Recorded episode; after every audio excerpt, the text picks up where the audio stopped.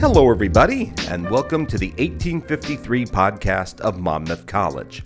I'm Duane Bonifer in the Monmouth College Office of Communications and Marketing, and this is the 1853 podcast, a weekly program in which we tell you about the people, events, programs, and history that make Monmouth an outstanding national liberal arts college. And we try to get that done in about 18 minutes and 53 seconds. In this third edition of the 1853 podcast of Monmouth's 2018 19 school year, we'll get a preview of Fusion Fest 5. It's coming up this Saturday, September 8th at Monmouth's Fusion Theater. We'll also visit with women's soccer coach Nick Rizzo.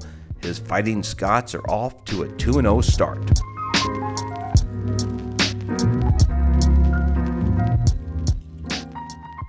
This is the Monmouth College 1853 podcast, and I'm Duane Bonifer in the Monmouth College Office of Communications and Marketing.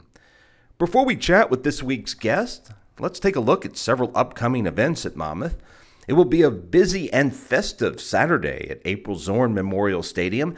That's because the Monmouth football team will play its home opener at 1 o'clock on Saturday afternoon.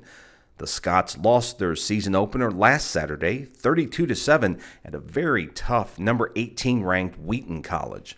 It certainly won't get any easier for Chad Brown's Scots this weekend as Monmouth plays Wartburg College, another top 20 team. Kickoff is 1 o'clock. And if you're coming to the game, be sure to come to campus a few hours early on Saturday. That's so you can attend the first of what will be several pregame lectures this season. Dubbed the Great Lectures Series, the lectures will be given from 10 to 11 in the morning in Pattee Auditorium this year before every home football game. Each lecture will feature a Monmouth College faculty member teaching a class that's representative of their discipline. The first lecture of the season will be given by Bob Simmons of the Classics Department. He will present Finding Reality in Fake News, an Ancient Greek Perspective.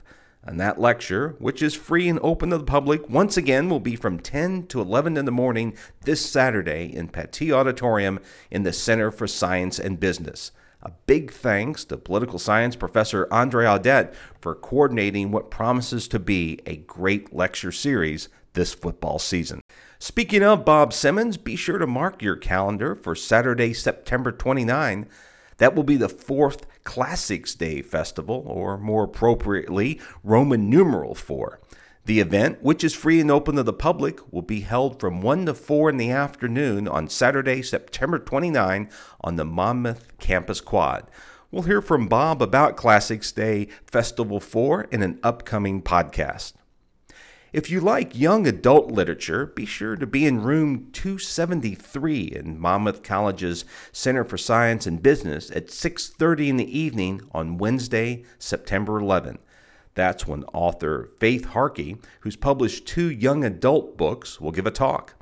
Monmouth Educational Studies professor Tammy La Prad says you don't want to miss an opportunity to hear from author Faith Harkey. And during that talk, she's going to ta- she's going to address some of the experiences and share some of the things that um, she experienced growing up in a rural area and how that has informed her writing. Tammy says that Faith Harkey will also meet with Monmouth Educational Studies students to help them learn how to select books for elementary school students once they become teachers. Think about and start talking about is, um, you know, when we choose books um, in our in our classrooms, you know, how might we help students to um, connect to those books and, and lived experience and, and finding connections to uh, some of the, the characters in the book are, are is just one way that um, I think is ideal to work with students in language arts in, in elementary schools. Once again, you don't want to miss young adult author Faith Harkey. She'll speak at 6:30 in the evening on Wednesday, September 11 in room 273 of Monmouth College's Center for Science and Business. There's a story about her talk on the Monmouth College website, which of course is monmouthcollege.edu. Don't forget about the current exhibit in the Len G. Everett Gallery, which is over in the Hewes Library. Altered States, Painting Myanmar in a Time of Transition, features pieces from the collection of Ian Holliday of the University of Hong Kong. It's on display in Monmouth's Len G. Everett Gallery and Hewes Library through September 21. Art professor Stephanie Baugh says this first exhibit of the school year features a variety of artists from Myanmar, formerly known as Burma, who work in a variety of styles and in a wide range of subject matter. And one of the motivating factors for Dr. Holliday was to uh, put Myanmar in people's conversations, to show uh, work that's coming out of there, the artwork, and the lives of the people who are uh, living through this transition and how they respond to it. And right next to the Everett Gallery in Gallery 203, visitors to altered states can get some perspective of Myanmar. Uh, director of the Asian Studies minor, Michelle Damian, has worked with our new curator, um, Hannah Riley, to pull objects out of our collection to exhibit that relate to Buddhist ideas and um, sort of the history of Buddhism in the East as a way to give some context for this exhibition. That's art professor Stephanie Baugh discussing altered states, painting Myanmar in a time of transition. It's on display through September 21 in the Len G. Everett Gallery in the Hewes Library. To read more about it, check out the story in the news section of the Monmouth College website and that address is monmouthcollege.edu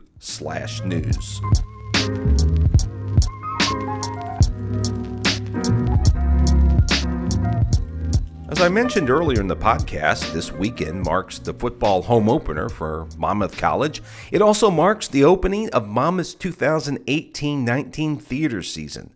Opening the season for the fifth consecutive year is Fusion Fest, Fusion Fest 5 will be held 7:30 Saturday night on September 8 at the college's Fusion Theater, which is down on Main Street. Theater professor Vanessa Campagna says that Fusion Fest is unlike anything else the theater department will present this season. It's a bit like cramming at the start of the semester. Fusion Fest, in short, is a 24 hour play festival, so it is indeed short uh, brand new plays written largely by students. We do have one faculty playwright, uh, Professor David Wright. They stay up for 12 hours, 7:30 p.m. to about 6 o'clock a.m. is when the scripts come due, and um, burning that midnight oil, so to speak, writing a brand new 10-minute play. Early in the morning, those get sent over to a fabulous student associate producing artistic director Amanda Grissom. She will print those hot off the press by 7:30 a.m. Teams of student actors and directors get those scripts in their hands. They rehearse for 12 hours, and then at 7:30 p.m. on a Saturday, those brand new plays get performed in front of a live audience. As Vanessa says, Fusion Fest is low stakes theater all around. It is low stakes theater, and that is a really great way to start off a theater season because we have brand new students coming in who might have some nervousness, some trepidation about getting involved in theater at a brand new campus. So, this is a 12 hour commitment for brand new actors. Um, when you're trying to acclimate to a new college, we're not asking for five weeks of your time. It's a great way to get to meet people. And audience expectations, admittedly, are pretty low. Everybody knows these plays were written in 12 hours, so we're not expecting Shakespeare or Chekhov, though maybe we'll get one. I'm always optimistic. Um, and no one's expecting the actors to have crafted these really complex, nuanced characters. We're not even expecting perfect memorization. We all know these were done in 12 hours of rehearsal, and my job is to make sure the audience knows that. Theater senior Amanda Grissom from Eldridge, Iowa, is one of those directors who will have 12 hours to bring a new play to life. She's also the production's assistant producing director. Uh, I receive the plays at 6 a.m. on Saturday morning. I print them off. Um, I make sure everyone's got a copy who needs one. And then I take my team of actors and my script that I have just seen for the first time that morning. Um, and we run off to our rehearsal space and we rehearse all day until that night when we perform. This weekend will mark the fourth time that Amanda has taken part in Fusion Fest.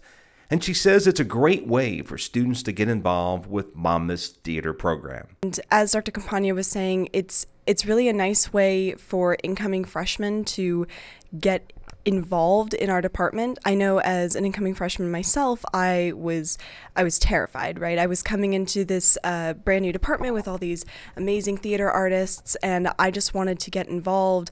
Um, but I was I was afraid of failing. I was afraid of not getting into a show. I was afraid of um, getting into a show and then not doing well. And so having Fusion Fest be our right off the bat first thing um, gave me and continues to give incoming first year students an opportunity to just try. And Vanessa says that in many ways, Fusion Fest is a perfect representation of what Monmouth College is all about. Um, but for me, Fusion Fest is a fantastic opportunity um, to see two things that, for me, are requirements of a good artist and, and really for a good liberal arts student. And one of that is vulnerability.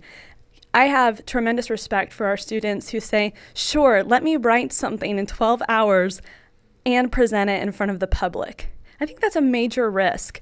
Similarly, with our directors saying, sure, let me take something, glance over it, and then lead other people through it. That's a risk. The other thing is creativity. Um, some of us languish in creativity, and we just love this long rehearsal process where we can think about all of the options. But real life has deadlines for for our students in classes, they have deadlines, and for our artists, they have production deadlines every single time. And to be up against a really tight deadline, um, I think it's good. It forces them just to reach into that proverbial tool belt and say, what creative choice can I make? Okay, this one's going to work, and I'm going to run with it. And just let their imagination take over. It's great. That's theater professor Vanessa Campagna and theater senior Amanda Grissom discussing Fusion Fest 5. It will be presented this weekend on Saturday evening at the Fusion Theater. To read more about it, check out the story in the news section of the Monmouth College website, monmouthcollege.edu/news. Before we get into this week's athletics segment, a reminder of the numerous ways in which you can follow Monmouth College throughout the social media spectrum. The college's main Facebook page is facebook.com slash Monmouth College. The college's main Twitter account is at Monmouth, and the college is on Instagram at Monmouth College. If you're on Snapchat, be sure to follow Monmouth on Snapchat at This Is Monmouth and a sure way to hear some great songs to get you ready for football games throughout this entire fall season is to dial up Monmouth College on Spotify.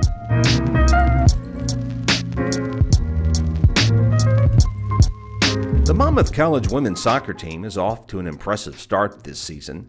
Coach Nick Rizzo's youthful team is 2 0 after outscoring their opponents by a combined margin of 11 to nothing. Both wins came out at Peacock Memorial Athletic Park, and they were witnessed both times in front of impressive crowds. This Saturday, September 8th, the Fighting Scots hit the road when they head to Southern Illinois to play at Principia College. Then they come home for a 1 o'clock Sunday afternoon match on September 9 against Alverno College, which will be played at Peacock Memorial Athletic Park. Monmouth is picked by the coaches in the Midwest Conference this season to finish second. That's a season after being runner up in last conference's tournament. Nick says that one of his jobs as the coach of the women's soccer team is to make sure his players focus on the game at hand and ignore the preseason prognostications for us this year, there are a lot more expectations when you go from being runner up in the conference tournament and being preseason pick second. I think there's a lot of expectations that are put on you. And so our goal is with our girls is almost to hide as much of that stuff as possible because no one at the end of the day is going to care about that when we're playing them. They just, they're going to come out and, and be really hungry to beat us every time because of all these additional stats. And so we have to keep a good level head and really focus on us and continue to do a good job, which I thought we did and as Nick points out, Monmouth women's soccer is still relatively young. Freshmen and sophomores account for more than 75% of this year's roster. When your experienced players are, are you only have two seniors and four juniors, you're still still definitely a pretty youthful team. And I think that the nice thing is I think our sophomores are very, very mature. I think they had to play a lot last year, and so they have a little bit more experience, and you can just tell with them they're more comfortable. And obviously with Wolski and Lily, and then KJ, or sorry, Wolski and Lingle, and then Lily, KJ, JC Mack for our junior class and senior class, like they do a good job leading our younger groups. Nick says that one of this team's intangible assets is its chemistry. The nice thing that we have in Spades is we have girls that really are invested in the program. We have our upperclassmen and uh, uh our, especially our sophomores that are coming up as well really care about what we're doing this year and they make the freshmen feel incredibly welcome and it's it's been really nice that we've been able to continue to build this and is it perfect absolutely not but it's something that's definitely gotten a little bit better each year and i think that we're continuing to grow with it which hopefully long term will make this something that can last a while we have a ton of girls that are 4.0 GPAs. We had one girl get Freshman Woman of the Year last year. And so we definitely have a, a really strong group of girls that, again, just want to be a part of something and they're making us better because they want to do that. That's Monmouth women's soccer coach Nick Rizzo. You can follow Monmouth women's soccer on Twitter at Scots W Soccer. And you can follow Monmouth College Athletics on Twitter at MC Fighting Scots. Of course, point your browser to monmouthscots.com. That's your official home on the World Wide Web for all things Fighting Scots related.